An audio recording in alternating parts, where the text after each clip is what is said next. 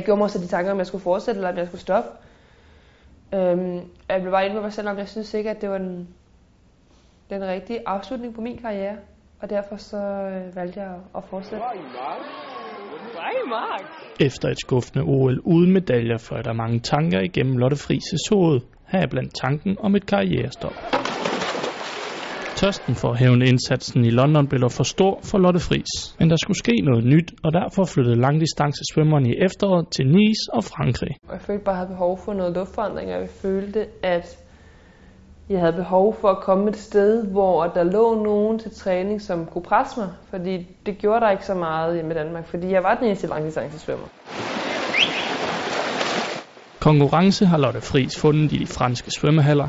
Her træner hun blandt andet med OL-guldvinderen i 400 meter fri Camille Muffat, og det gavner den danske svømmers præstation. Det er super øh, konkurrencepræget, synes jeg. Altså selvfølgelig så ligger jeg jo sammen med, med de tre piger, eller to piger, vi er jo tre piger hernede, øh, som er meget ens øh, tempomæssigt øh, til træning, og det føler jeg også bare gør, at man er med til at presse sig selv endnu mere, fordi at man vil ikke være den, der er. Det skal man jo ikke. og med nyt mod på svømmetilværelsen er det så muligt, at vi ser Lotte Friis til OL i Rio i 2016. Jeg du vil ikke love noget? Jeg vil ikke love noget, men jeg vil heller ikke udelukke noget.